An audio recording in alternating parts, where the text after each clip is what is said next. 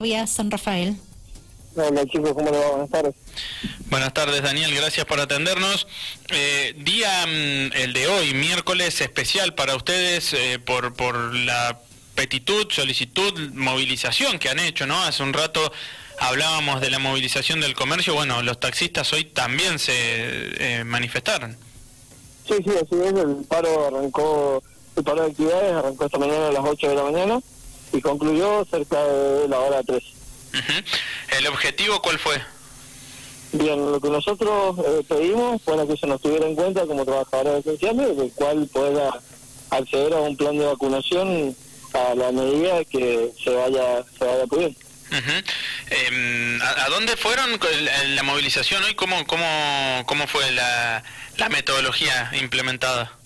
Bien, como te dije, el, paro arrancó a las 8 de la mañana, pero recién a las 11 salimos de la calle General Paz al 79, donde están nuestras oficinas, eh, con dirección al centro de congreso. La idea de la, de la marcha, de la movilización, fue en todo momento no obstruir el paso, no obstruir eh, la gente que andaba en la mañana por la calle, que se tratamos de evitar un poco el centro, porque bueno, también sabíamos que, que, que otro...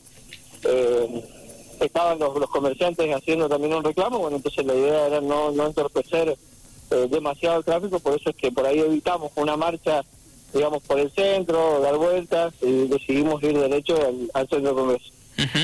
Bueno, ¿y ahí eh, fueron recibidos por alguien? Bien, nosotros pedimos eh, hablar con el doctor Abel Freimer, quien es el responsable, es decir, responsable no, quien es la persona que nos representa eh, del área de salud de acá de San Rafael, eh, el cual nos pudo atender en su oficina, en el hospital del centro de convenciones. Nos vinimos eh, tres personas a, hablar con él ahí al hospital, porque no nos parecía eh, no nos parecía venirnos todos por, lo mismo que te decía recién, ¿no? eh, entonces vinimos a hablar con él, el, el compromiso de trabajo quedó eh, de ver la posibilidad de incluir a, a los choferes dentro del plan de vacunación como, como trabajadores esenciales.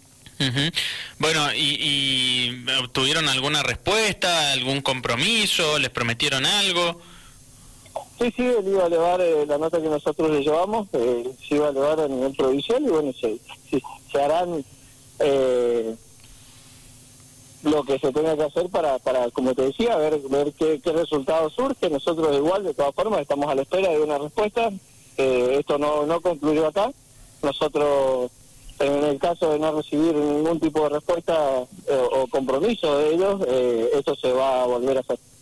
Daniel, aproximadamente cuántos taxistas se manifestaron y transitaron por este recorrido que vos mencionaste anteriormente. Bien, nosotros esta mañana fueron alrededor de 85 autos eh, casi un 90% de, de la flota que tenemos trabajando en San Rafael, entre taxi y remises, los que los que estuvieron en la manifestación. La marcha, ¿Cómo? Discúlpame. No, no, la marcha, te decía, la marcha. Bien. Eh, específicamente, eh, el reclamo de ustedes fue el que mencionaste, nada más.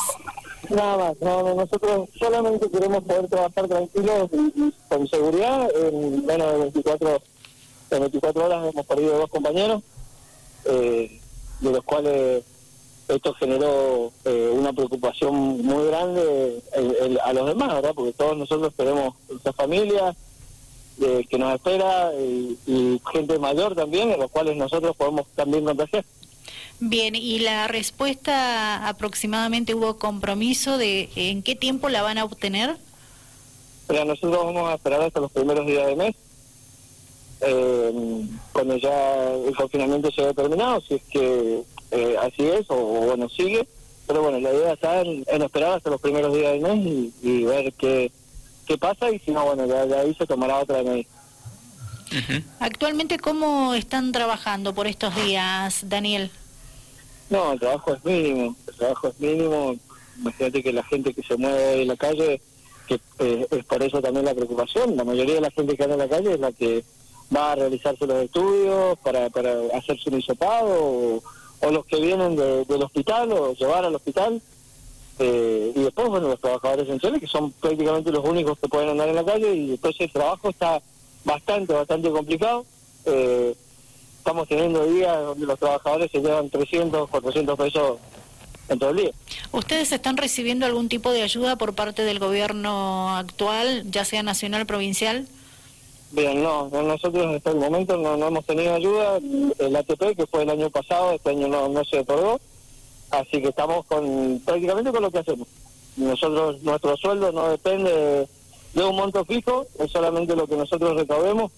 Un porcentaje de eso es para nosotros y bueno, y ahí es donde también surge un, un grave problema. Eh, Daniel García, delegado en la zona sur del Sindicato Obrero de Taxis, con él estamos hablando.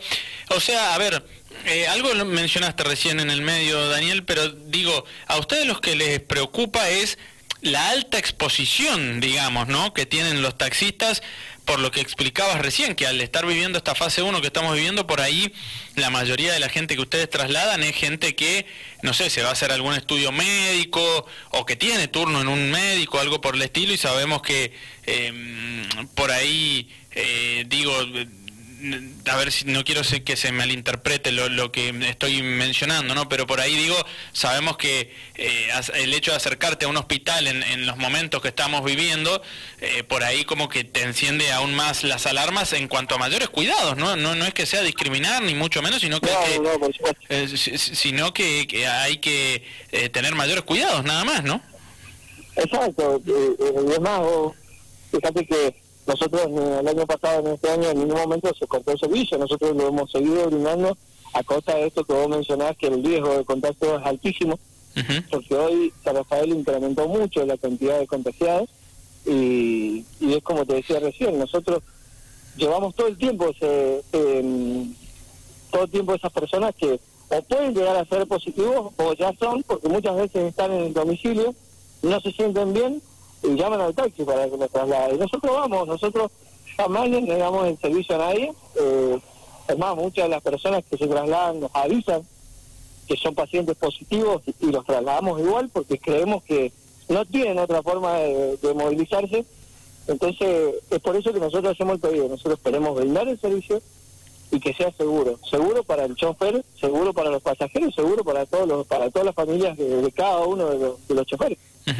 ¿Qué información que brindaste ahí? Eh? Digo, eh, eh, en forma diaria, digamos, ustedes trasladan a pacientes con COVID, obviamente sin hacer nombres propios porque tampoco los conocen ustedes, pero digo, ¿a, dónde, por ejemplo, les pide un paciente con COVID que los lleve?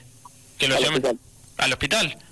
Sí, sí, sí, al hospital. Bien. Pacientes que son positivos cuando ya no se sienten bien, muchas veces recurren al taxi que es la llegada más rápida para para llegar al hospital. ¿Y ustedes qué hacen cuando los llaman y les advierten, che, mira, me puedes llevar al hospital, pero mira que yo soy COVID positivo? ¿Qué, qué recaudo toman ustedes cuando ya de antemano le están diciendo que eh, van a ir con alguien que tiene coronavirus, no? Exacto, sí, bueno, las medidas, las medidas las hemos tomado desde un principio, desde que inició la pandemia, las medidas de seguridad fueron las que las que dio el Ministerio de Salud eh, se, se todas, como te decía, el nylon que, que no se para, bueno, el alcohol, el barbijo, eh, todo eso, bueno, por ahí tenés un poco más de cuidado de, desinfectar por ahí la plata con la que te pagan, que eso por ahí mayormente se hace, pero en esos casos puntuales se hace aún más. eh, de llevar un poco las ventanillas bajas, estamos en invierno y, y por ahí llevar las ventanillas todas bajas tampoco tampoco es bueno. Es bueno ni para uno ni para los pasajeros que trasladan.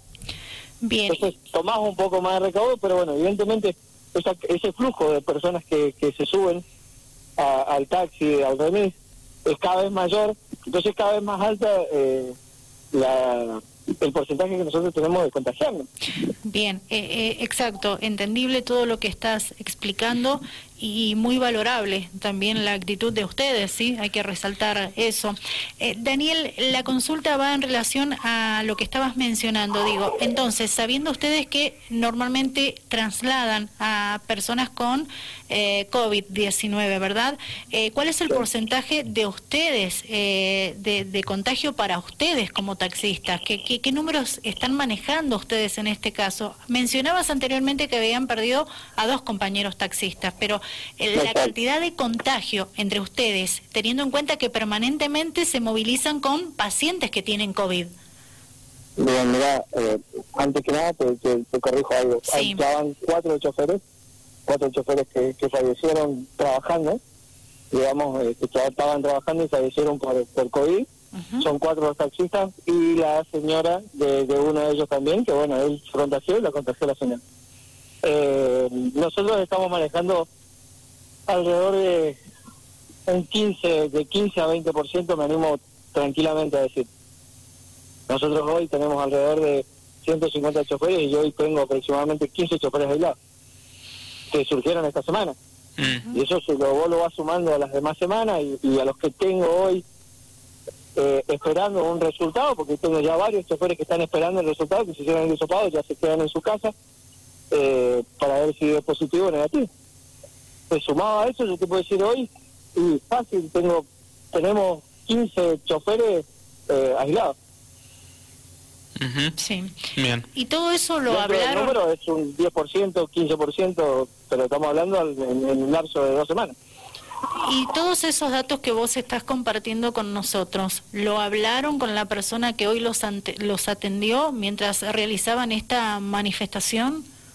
Sí, sí, todo esto que, que, yo te estoy comentando se expuso en la nota también que nosotros presentamos, eh, se detalló cada una de estas de estas dificultades que tenemos nosotros eh, a la hora de cuidar la, salud de los, de los choferes. Bien. Bien. Bueno, Daniel, eh, gracias eh, por esta comunicación. Eh, hoy ya está normalizado, ¿no? Entonces el tema del servicio de taxi ya está todo normal ahora, a esta hora. Sí, sí, sí, a las 13 horas se retomó el servicio y se está trabajando normalmente. Bien. Bueno, Daniel, gracias por esta comunicación. Eh, suerte, que consigan lo que buscan, no es para nada descabellado teniendo en cuenta todo lo que nos explicabas después, ¿no? Eh, esto de estar en forma diaria, eh, a ver, hasta me parece sentido común, porque, a ver, los médicos, ¿por qué están vacunados? o el personal de salud, por los riesgos de contagio al, tratar constantemente con gente que tiene COVID o que no saben si la puede tener. Y ustedes, a ustedes de antemano ya se lo están diciendo, o sea, ni siquiera es que está la posibilidad, sino que los llaman y les dicen, eh, eh, tenemos COVID, ¿me llevas al hospital o a donde sea? Bueno, al hospital obviamente mayormente, pero digo, eh, bueno, por eso digo... esa es, la, la, la, realidad que, que vivimos hoy eh, esa es la, la, la, realidad que vivimos hoy. Eh, es como yo lo dije esta mañana también, todos merecemos, todos tenemos el derecho de vacunarnos, no solamente los taxistas y los remiseros, pero bueno, si vamos por, por, ser esencial, por, por este trabajo que, que a cada uno nos tocó eh, realizar durante esta pandemia, creo que, que el taxi y el remis se merecen un lugar eh, dentro de lo esencial. Bien. Daniel, gracias eh, por la comunicación. Te mandamos un abrazo. Les agradezco muchísimo que se comuniquen conmigo. Dale, hasta luego. Gracias, adiós. Ahí estaba Daniel García, delegado en la zona sur del Sindicato Obrero de Taxis.